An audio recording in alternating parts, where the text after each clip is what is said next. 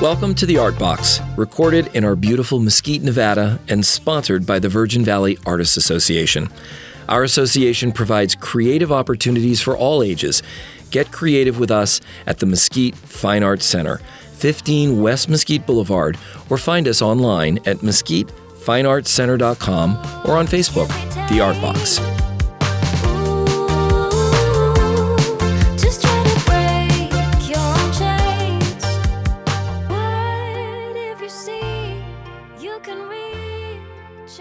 Hey, so welcome to the Art Box episode. I don't know what, and we have Jim Luksic here. Correct.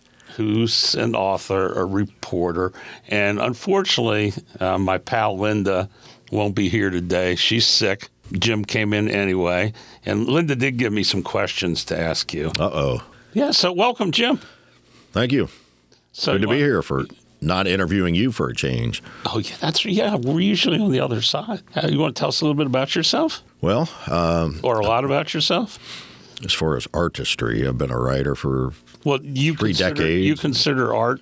You consider writing as art. sure Okay, good. So do I. poets are considered artists, screenwriters artists. I mean, so I like to think of it that way.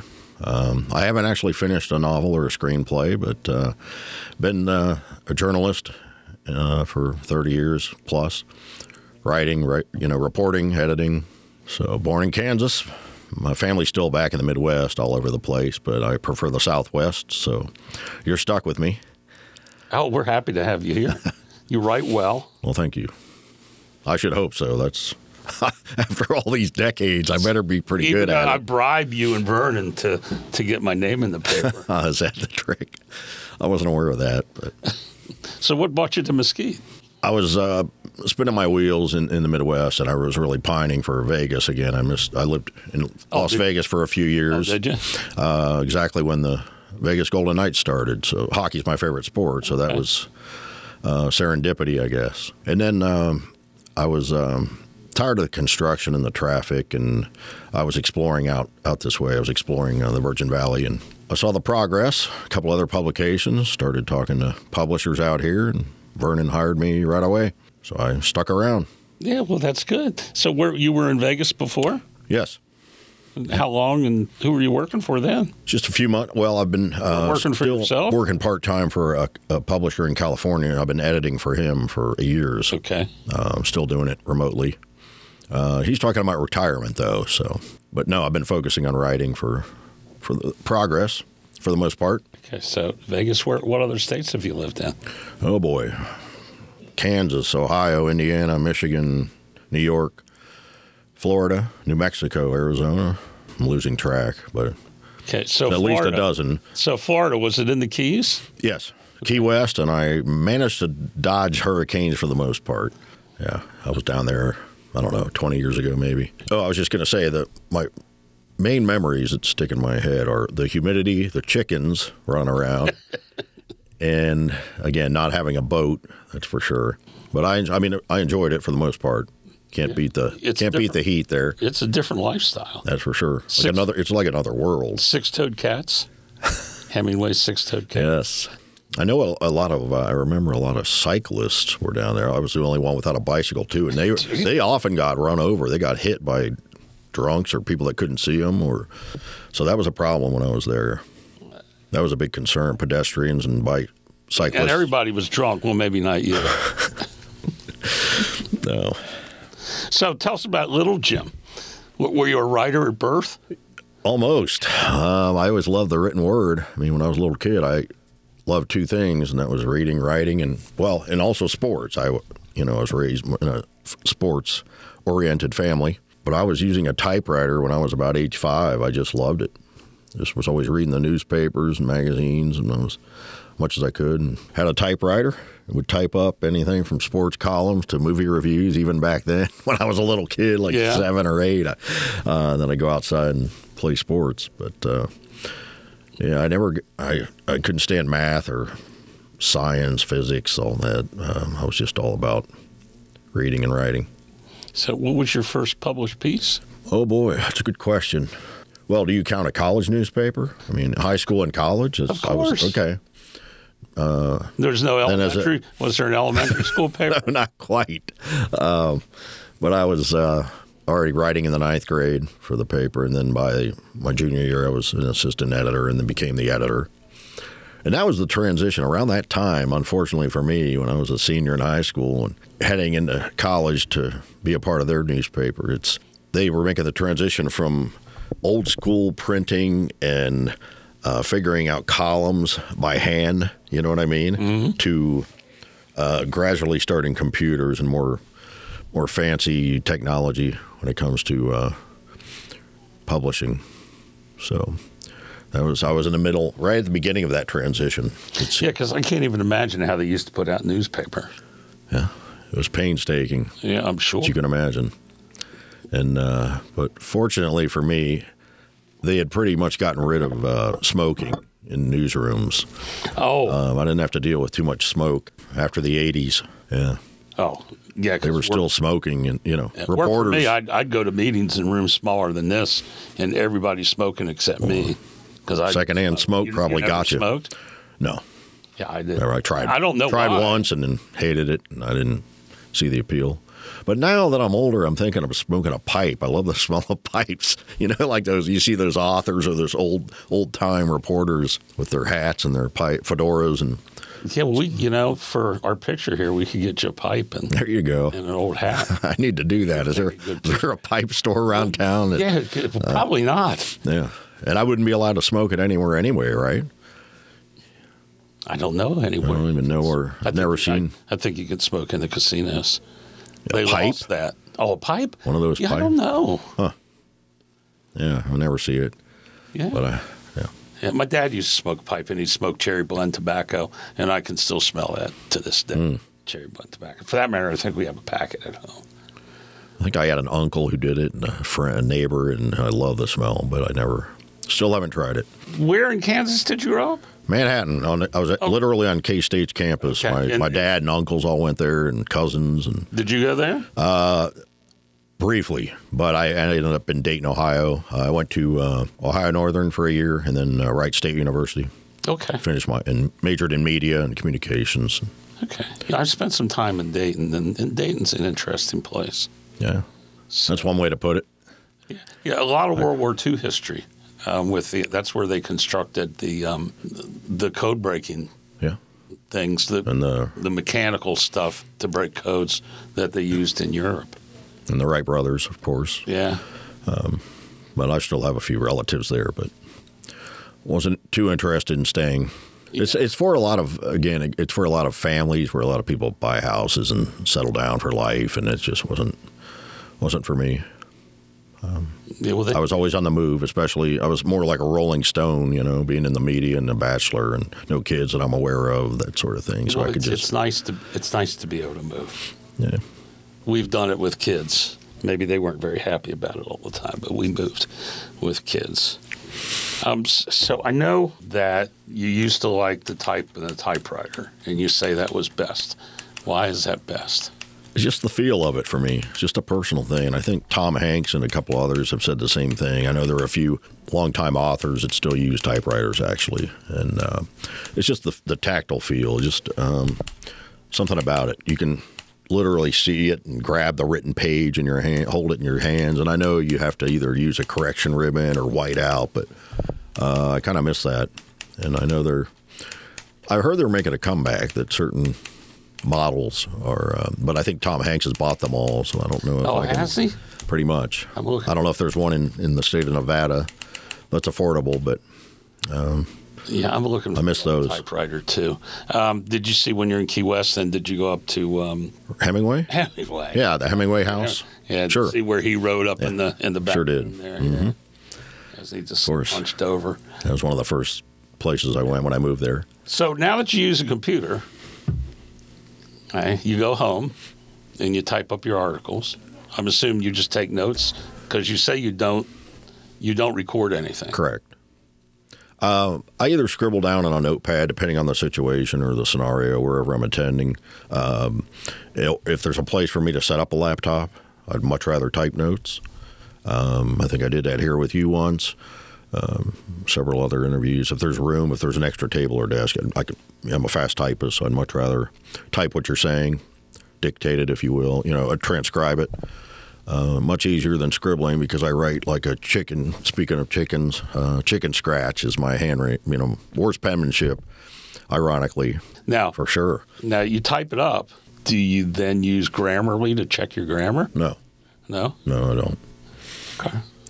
Sometimes there's it's set up such that uh, Microsoft Word or Google Docs will underline certain words and Yeah. question them. Uh, so I'll look at those, make sure I have the grammar correct. But no, I don't Okay. don't use Assistance or Grammarly. Okay. Uh, Grammarly's nice. I hate it sometimes, but so I've actually written some things using AI and then run it Yes. through Grammarly. ChatGPT, And sure. Grammarly kills it.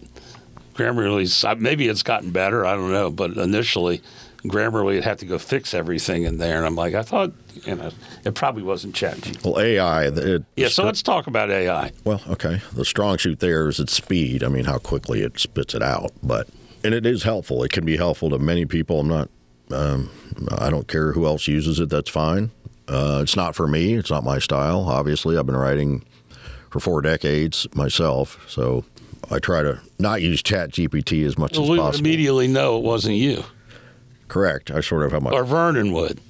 Probably. I was, again, it, it just spits them out so rapidly, which is great for some people um, who either don't need or don't care about how it looks, how it reads exactly. Uh, the, there's no personality to it, you know. It's and and the other catch, I read this. I read this in a few articles, uh, like in the Wall Street Journal and so forth, Consumer Reports, that AI doesn't have the emotional attachment, doesn't have the human instinct.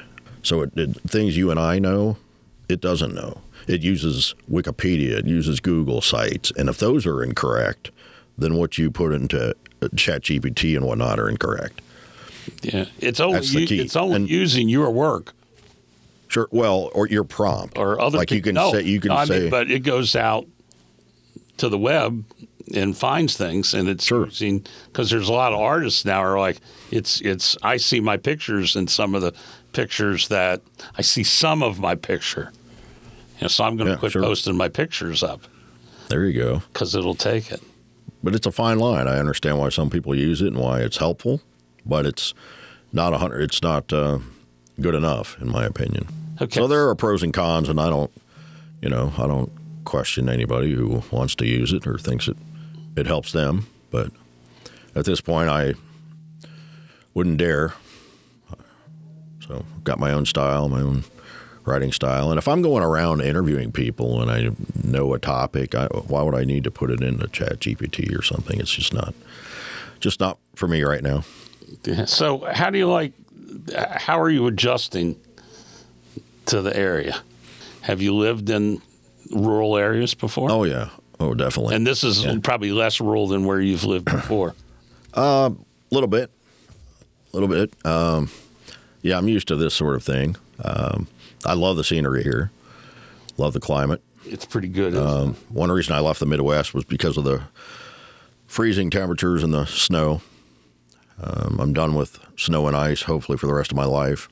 I adjusted. I go out often, probably dine out 75% of the time. So I've gotten to meet a lot of people, and that's good. That's the whole idea, especially in my line of work, right? yeah, and you're like, and there's there's a lot of interesting people here. Oh yeah, talk about deadlines.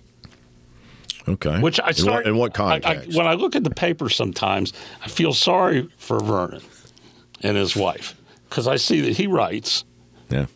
and there's I, there's a lot in that paper. I think his son helps with pagination. I think he's a design, graphic Yeah. designer and so forth. Yeah, I was just wondering Mm. because I think he tells me what's that Sunday and or when are your deadlines? Mostly the weekend, uh, as soon as you can get them in. Um, like if I finish a inter- if I finish interviews and photos, and uh, I try to knock it out by Thursday or Friday sometimes. But um, he gives me till Saturday or Sunday usually. He starts putting it together Monday morning, I believe, putting it all together. Now, I have nothing to do with the ads. I think he sells most of the ads and they design them, and I have nothing to do with advertising. So that's That's a blessing. I don't know how early they finish those, but I wrap up by Saturday usually. Does and- do you already do you tell him how much space you're going to take, or is he saying, Jim, I need He doesn't give me a word X, Y, limit. Z No, I keep I keep my film reviews shorter because they, those aren't local stories. The, even though they're playing at the local mega, megaplex, they're Yeah. not local stories per se. So I keep the reviews a little shorter. But um, no, if I'm covering a festival, um, car show, that kind of thing, I can write. Uh, you know, I'd say at least 500 to 800 depends. Um, there's not really much restriction there, though whatever it takes to write a good story and get a couple sources. And then Monday morning, I sometimes help with editing stories. Oh, okay. Copy editor. So, When does it? I know he's told me before because we interviewed him, but when does it get printed? well, he distributes starts distributing it Tuesday, even though the date lines say Wednesday. Okay.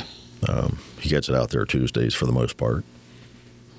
But I don't want to speak for Vernon too much. Oh, I know. I just well, I was more about your deadlines Sure. to, to get it in him. Yeah, um, I usually finish by Saturday, unless there's Yeah. something extra going on Sunday or some big event or uh, award winners that we want to know finish first on Sunday. But that's about it. Um, and I've always taken pride in not missing a deadline. Oh yeah. Yeah, that's big. I'm punctual, that sort of thing. I hate missing deadlines. It's Yeah, well, well, I guess, I guess even on a big paper, it would be devastating to. oh yeah, bigger cities, bigger eventually papers. it's got to be printed. Oh yeah, that's a that's a no no. That's And, and tell me about because I was I was a, a business manager at a nonprofit, and we put out a monthly newsletter, and it was it was hard to make sure that everything was proofed, because if you missed it, mm-hmm. you were mm-hmm. getting yelled at mm-hmm. by somebody. yeah. How much worry do you have of that With my work or Yeah, just with your work? helping Vernon or my I mean, California you- publisher? Yeah. Oh, I, I proofread my own stuff. I I well sometimes when I finish a story, I'll walk away for a few hours, or if it's at night and I'm I'm ahead, you know, I'm in good shape. I'll uh, go to bed. I'll go to bed and, and edit, and the next morning I'll proofread it the next morning and polish it, uh, just to get it get away from it. Does anything ever hit you in the middle of the night and you get up and you have to No, no, no. immediately, I, or, you, I'm not gonna. Can, or you you're young yet? You can wait till the next Morning. No. I'm not young, but um, that's Oh, you don't that's why that's why I'm not on TV. I've got a face for radio and podcast. Uh, no, I don't. Uh, I would never get up in the middle of the night and start editing. No, it's I either do it late at night or the next morning. Yeah. But um, no, it's just one of those things where my profession is almost taken away from the enjoyment of leisurely reading. Everything I read now, I'm, I'm proofreading and I'm editing it in my head. You know, when I'm reading a book, I, I'm studying how the author wrote a paragraph, and that's just built. That's Oh, so even if you're even if you're reading it for pleasure, I can't get away from Yeah. mentally locked in into proofreading and editing what and how the author wrote something. And then I think to myself how I would have written. That's always in the back of my head, sure. I mean, I still read novels. I enjoy, you know, um, but magazines I'll flip through or on websites, whatnot. But I'm always thinking of how it's written and what I would have done differently. all right, talk to me about writing a book. Oh boy. That's the bane of my existence. I write a couple chapters and then don't for a year. You know, I put it away and either lose track of it or um, I, I start thinking it might not work. I'm full of excuses when it comes to finishing a book. I'm not very patient. I've always had that problem where I'm not so much restless, but I don't have patience. That's getting better. Um, I think I've gotten better at that, developing uh, uh, stick to itiveness, if you will, over the years. But um, up till I was, you know, my 40s, I had zero patience and could not sit there and just, you know, hunker down with a, writing a novel or a screenplay. Screenplays are, I've always, I love movies. I do movie reviews and I've started screenplays, but they're so rigid, so formatted. You know, I mean, if you've ever seen one, you know what I'm talking about. You have to put everything, the side, you know, um, marginal sounds. You have to put those in brackets or parentheses. You got to say, uh, Joe walks into a dark uh, pool hall. You know, you've got to write every little detail. Sometimes put it in brackets or parentheses or italics. Has to be perfectly formatted. It's my understanding you can't go over 120 pages too. So those little too rigid for me. So No, when the younger one went to film school up in Vancouver, and he had Screenwriter Pro. Does that sound? mm, I've heard of He had, he had those type of apps and tools. and it did all that because I've seen it. There you go. Yeah, yeah. There you go again with the AI and the technology. That sort of thing can can help. Know, and this is you know this is in 2000. Mm-hmm. So it was like that, and I always would. Why don't you just use Microsoft Word because we have it? You know, why do why do we, your parents, got to buy Screenwriter Pro? But you know, when I'm thinking mostly about dialogue when I'm writing a screenplay or script, uh, when I start one, I'm thinking about dialogue and who's going to be interacting. And then I see where you have to add in all these little notes and all the. Now, if you have an assistant or if you have a partner, um, a co-writer who can handle those things remind you, that's very helpful. But um, even the littlest, like you'll, I've seen screenplays that'll say there was traffic in the background. You have to add that in parentheses. or- important. yeah. Well, I know, but that's why I'm explaining why I haven't finished one. And I, you, So much detail there. I'm sure you've met Nancy Arnold and Sue Kelson, who write the um, the melodramas. Mm-hmm. And I haven't seen their. I I've never looked. I should ask. There you go. Let, let me see your screenplay. So, but they start writing it like a year in advance. Now, I did have a buddy years ago in L.A. and we were starting to collaborate on a script, and then he had a he got married and had kids, and that was the end of that. Yeah, So- that, can, that can tend to tear things up. Yeah. So if, And- if you write a book, Well, that's the thing. I've shifted gears a couple of times. Started one book, then started another, and then lost always track. a Since- novel. Yes. Well, sort of. One was based on me because I was moving so much and had lived in so many interesting places like Roswell and Key West. But then I would stop or lose track and pick another topic. Um, so that's why I'm starting to think about short stories because I was in the local. I, I stopped by a meeting of the local uh, Yeah, Virgin Valley, I saw the that. Fellowship Yeah. of Writers, and they a lot of them were writing short stories. Um, so that's since I don't have the patience to finish a novel, maybe I should try short stories. Yeah. Yeah, this guy, Maybe what that- was his name? Will something. I took him to, I drive for the um, Cancer Help Society, Mm-hmm. and I took him down, not for chemo, but he just can't drive all the way to Vegas anymore. I think he's in his 90s. And um, on the way home, we talked, and he gave me a short story that he wrote. It was pretty good. It was Nice. a book. Yeah, Yeah, one I love reading them. I love reading. He was in a group, and they would they would do that. So is that what this group is going to do? Well, yes, they um, write chapters or short stories or whatnot, pieces, and then they read them aloud and they pass them, uh, distribute, you know, uh, pass them around to one another. Um, so it was, it seemed like a worthwhile, productive meeting. Pretty informal. It was a good time. I'd like to go back again one of these Saturdays. Uh, with a, every Saturday, you're just going to have Uh, I think it's every other Saturday. every other Saturday. Yeah, it's whenever the most people can get together. But right now, since I've only been writing uh, stories, uh, reports, if you will, and for the newspaper and editing for a California publication, I haven't uh, been up to speed with them. I mean, they were liter- they were bringing in p- chapters. Oh, okay. so they, They- started. Yeah. Have you ever thought about? I mean, teaching? Yes, and um, like I said, I as I don't have children and I'm not patient, I don't think it was for me. So I never until maybe my mid 40s didn't really occur to me or think about it. And I know a lot of people that have done that, gone into teaching later in their in life. Um, I think I could easily teach journalism, writing, English, that sort of thing, but I need teaching certificates. I mean, I've seen those job opportunities when I was in Vegas. I lived right near UNLV campus, but you had to have some kind of certificate or get some kind of teaching license, and um, so you have to jump through hoops first. If somebody would just hire me because of my experience, my real life experience, I'd be all over it. Um, I'd be glad to teach. Yeah, one would think, you know, even in here in the STEAM Center, that there might be some students who would, You say you're missing an you know, like to learn a little bit of it. A real Sure.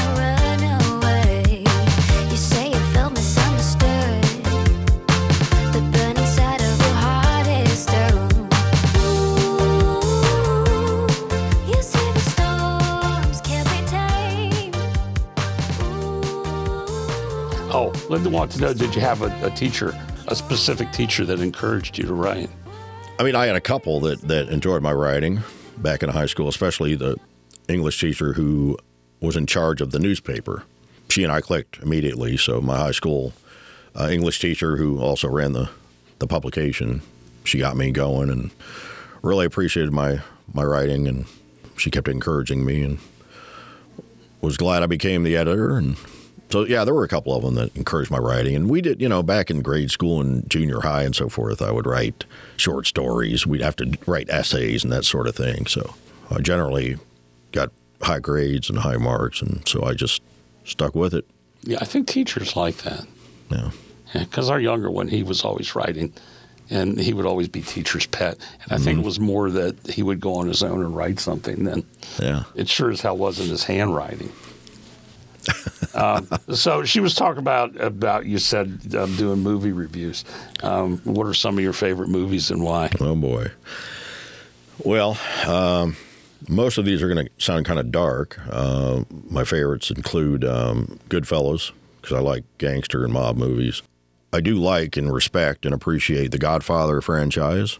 Little too, a little bit before my time. I was a little kid when those came out. So, but they, you know, I, I see the brilliance in those. I love Pulp Fiction. That's right up there. Mystic River. I like a lot of Clint Eastwood movies, and then the Coen Brothers. I love all of theirs. Fargo and No Country for Old Men is another Yeah. one. I'm glad Linda asked that because right now is Uh, showing at the local theater, and I've been telling anybody who will listen. But I've been in the theater twice this week, and it was empty. I was the only person in for the Zone of Interest. Have you heard of that? The zone of interest. It's the best Holocaust movie I've ever seen because it's totally different. It's up for Best Picture. It's up for Best International Film. The Zone of Interest. It's playing here right now, and nobody is seeing it but me. And it's the best movie I've seen in years. It's a work of art, which uh, you would appreciate. Um, it's unique. It's gutsy and ambitious. Uh, Steve, it's here's the key. It's told from the standpoint not of the prisoners, it's not the people in the Holocaust in the in the concentration camps. It's told from the point of view of Hitler's right hand men, his command, commandants, I guess they're called. Yeah. There was a family that lived right next door to the concentration camp, and it's about that family living together. He, you know, uh, he eat breakfast with his kids and play with his kids, and then go next door And- to be in charge of the concentration camp. Yes, but you don't see that. You see his family. You see them growing a garden, playing, and there's the contrast, the juxtaposition Yeah. of you see the train smoke billowing while they're playing in their garden with the kids. Phenomenal filmmaking. The artistry blew me away. Blew me away. So the zone of interest. Hope it wins some awards in March, but I highly recommend it to anybody that's listening. The artistry, the imagery itself, those make it worthwhile for anybody. It's it's overpowering. Unique, ambitious, I can't say enough about it. Now, just to be clear, Steve, even though he's showing it from the viewpoint of the Nazis, he's not empathizing. It's he's just showing you how they lived and did a lot of things you and I did. They'd take the kids down to the lake, and then, like you said, he would go off and kill people.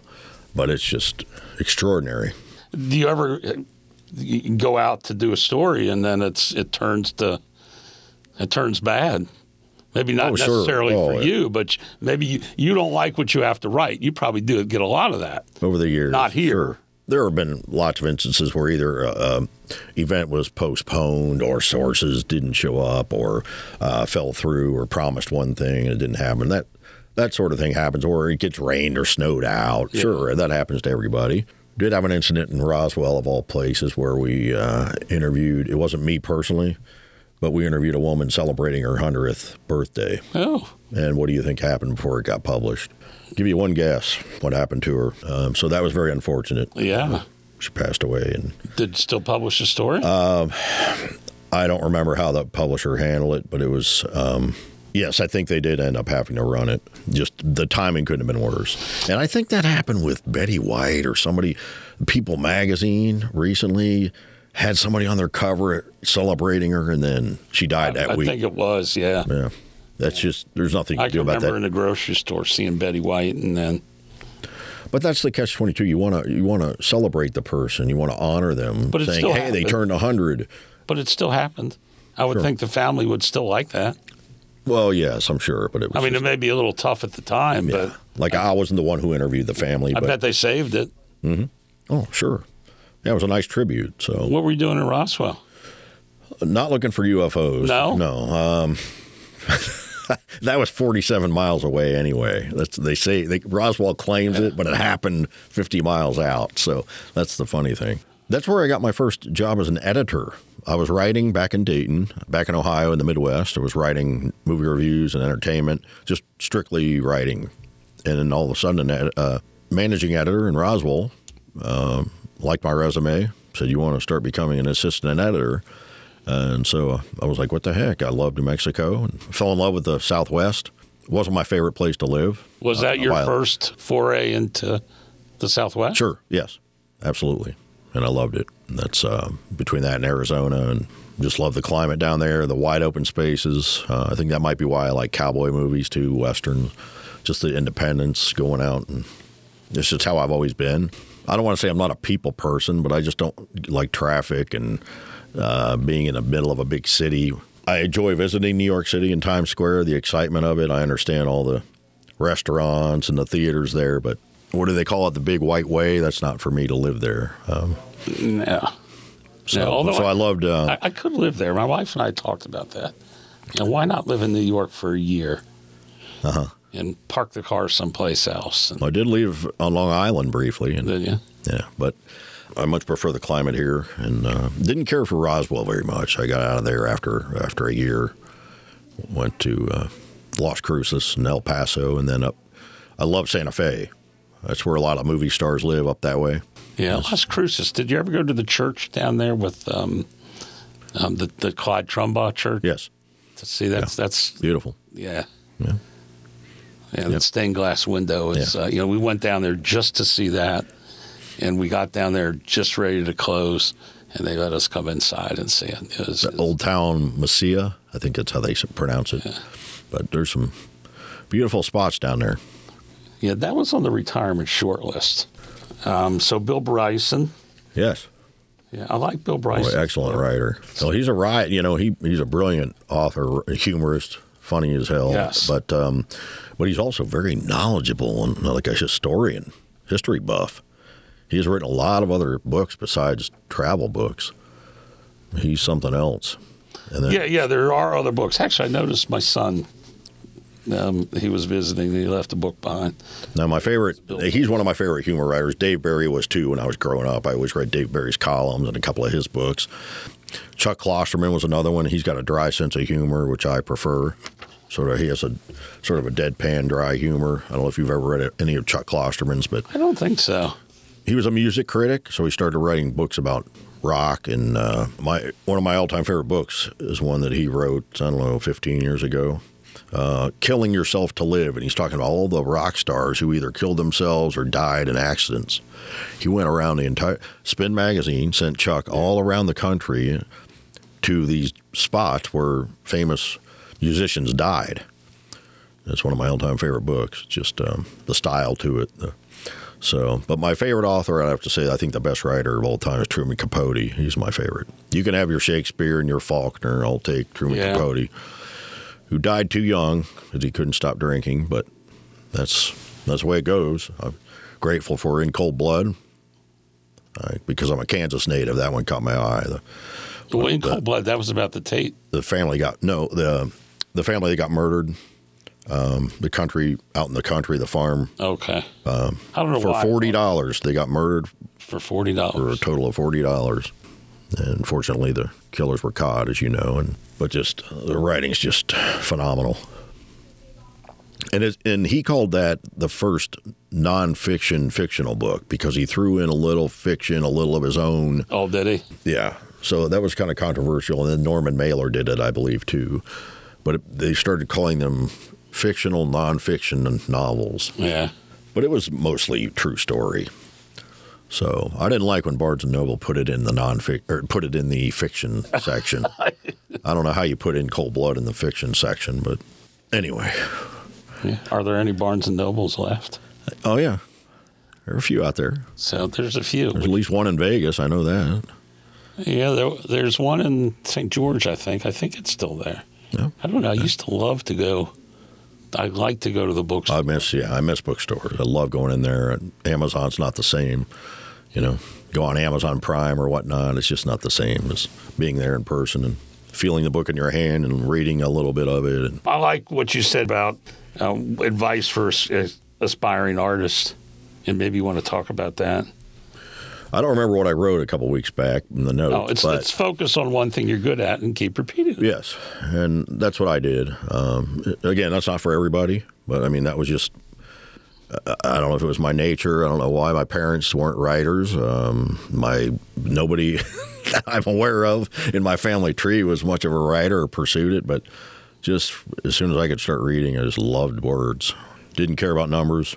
You know, I know that's where the money is, the financial facts and figures, and the um, the stock market, that sort of thing. It's just not for me.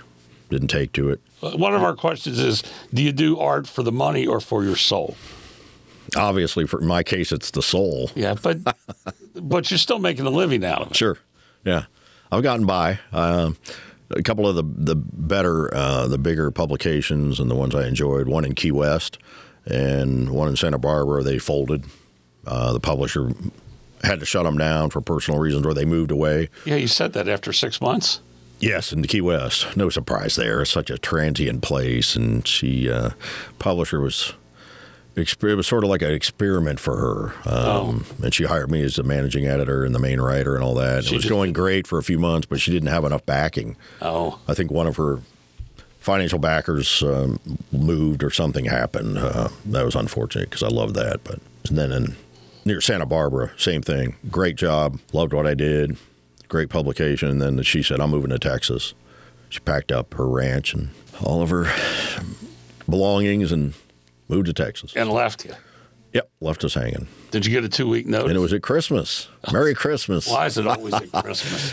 Yes, we did, but I don't want to. That's a dead horse. So no sense in dwelling, No, I- dwelling on that. But um, definitely do it because I enjoy it. But you survived it and moved to another state. yeah, yeah. But I'm still writing. I'm still editing for Santa Barbara, another Oh, one. Okay. So uh, there are pros and cons to it, of course. But I've gotten to see uh, on the upside. I've gotten to see the entire country, so that's one upside to it. But yeah, it's just what what like you'll hear many people say. That's just what I do. You know, why do you? Why have you been doing this for years or decades? Your livelihood. That's that's what I do. Where do you see yourself in five years? Probably, I mean, as much as I love Mesquite, I mean, look at my track record. I'm always moving, so I don't know.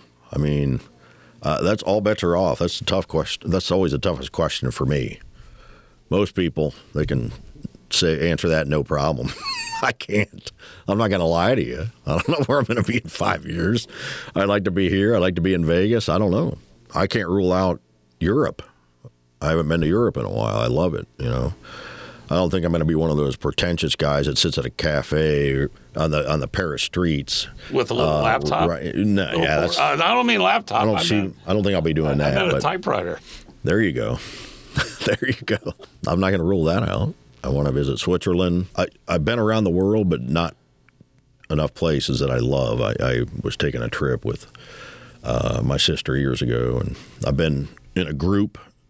You know, I've been overseas in a group and with other people and so forth. But uh, I would like to go to Ireland someday. Switzerland, top my list. Now, going there, you just want to go there to see it and experience it, or or do you have a story in your head? Well, hopefully both. You always right? have a story in your head. Yeah, I'm always thinking that. about that. Um, yeah, I, I wrote an essay back in the '90s when I traveled around the the world. Uh, went to Bangkok and went to Thailand and Hong Kong and uh, so forth. And someday I want to get down to Rio. I keep hearing about the crime down in Rio de Janeiro, but I still want to go there someday. But yeah, a book's always in the back of my head. Or I could be a travel writer, perhaps. I don't know. There you go. It'd be hard to keep up with Bill Bryson, but Be a be a travel blogger and put a YouTube channel. I know some of those publications, like Lonely Planet, they have a high standard, and so I don't know what the possibilities are there, but Yeah. it's food for thought. It's always to find your niche. Do you think, as an author, that you could write something so beautiful, so thought provoking, that there would never be need for painting or film or anything? God, no. Okay. That's a. I told I thought you- that was a rhetorical I told question. you it's a stupid question. well, why do you ask it if nobody likes it? I, because it's here and I keep seeing it. Okay. And one day somebody's going to tell me Yes, Steve, I'm going to write this beautiful novel, and there will be no need for painting. Yeah, but there are so many brilliant, superb novels out there. There's that's the thing about writing to me is that's why I stuck with it. I just love a good turn turn of phrase and and uh, beautiful piece of writing. Just nothing better to me for me. Yeah. And that's why it's art. What does Linda think of that question? She never asked it. I can see why. She she would get rid of it. Turning towards the future. What excites you about writing? Here we go again with the future. Just to keep doing it. I mean, what's not to like with everything changing and um, you know the unpredictability? The possibilities are endless. Like I said, if I travel again, who knows what I'm going to find out there, right? I'm not going to predict the future. I'm just saying there's. Um, it's very mercurial, don't you think? The modern world. Every day, something. There's major news or something changing. It's all bets are off. I think. We're surprised every day, but yet we're not surprised every day.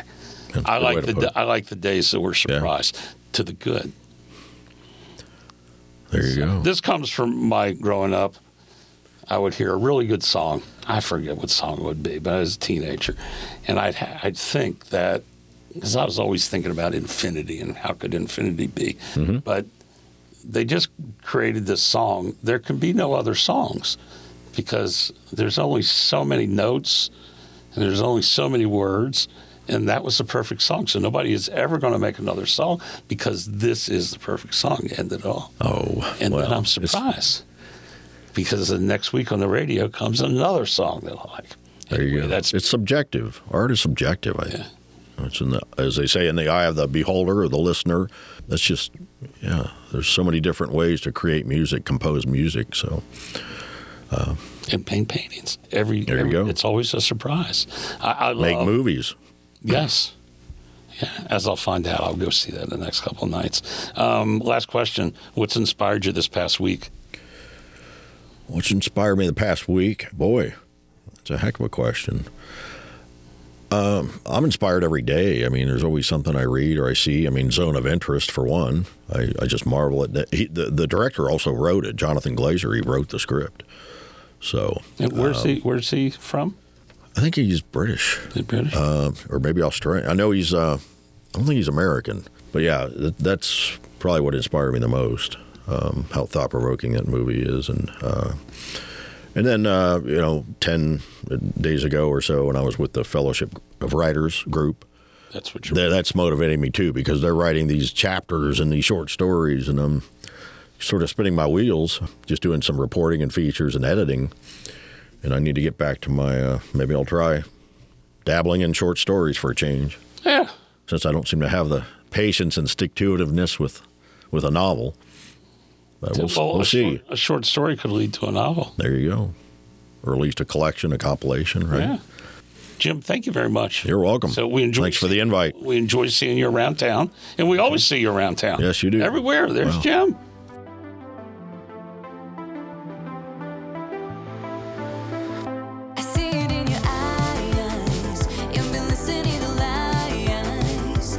Broadcasting from the Mesquite Works Steam Center in the scenic Mojave Desert, the Artbox sponsors thank you for listening. You can find us on Spotify and Amazon Music. Please subscribe so you don't miss an episode.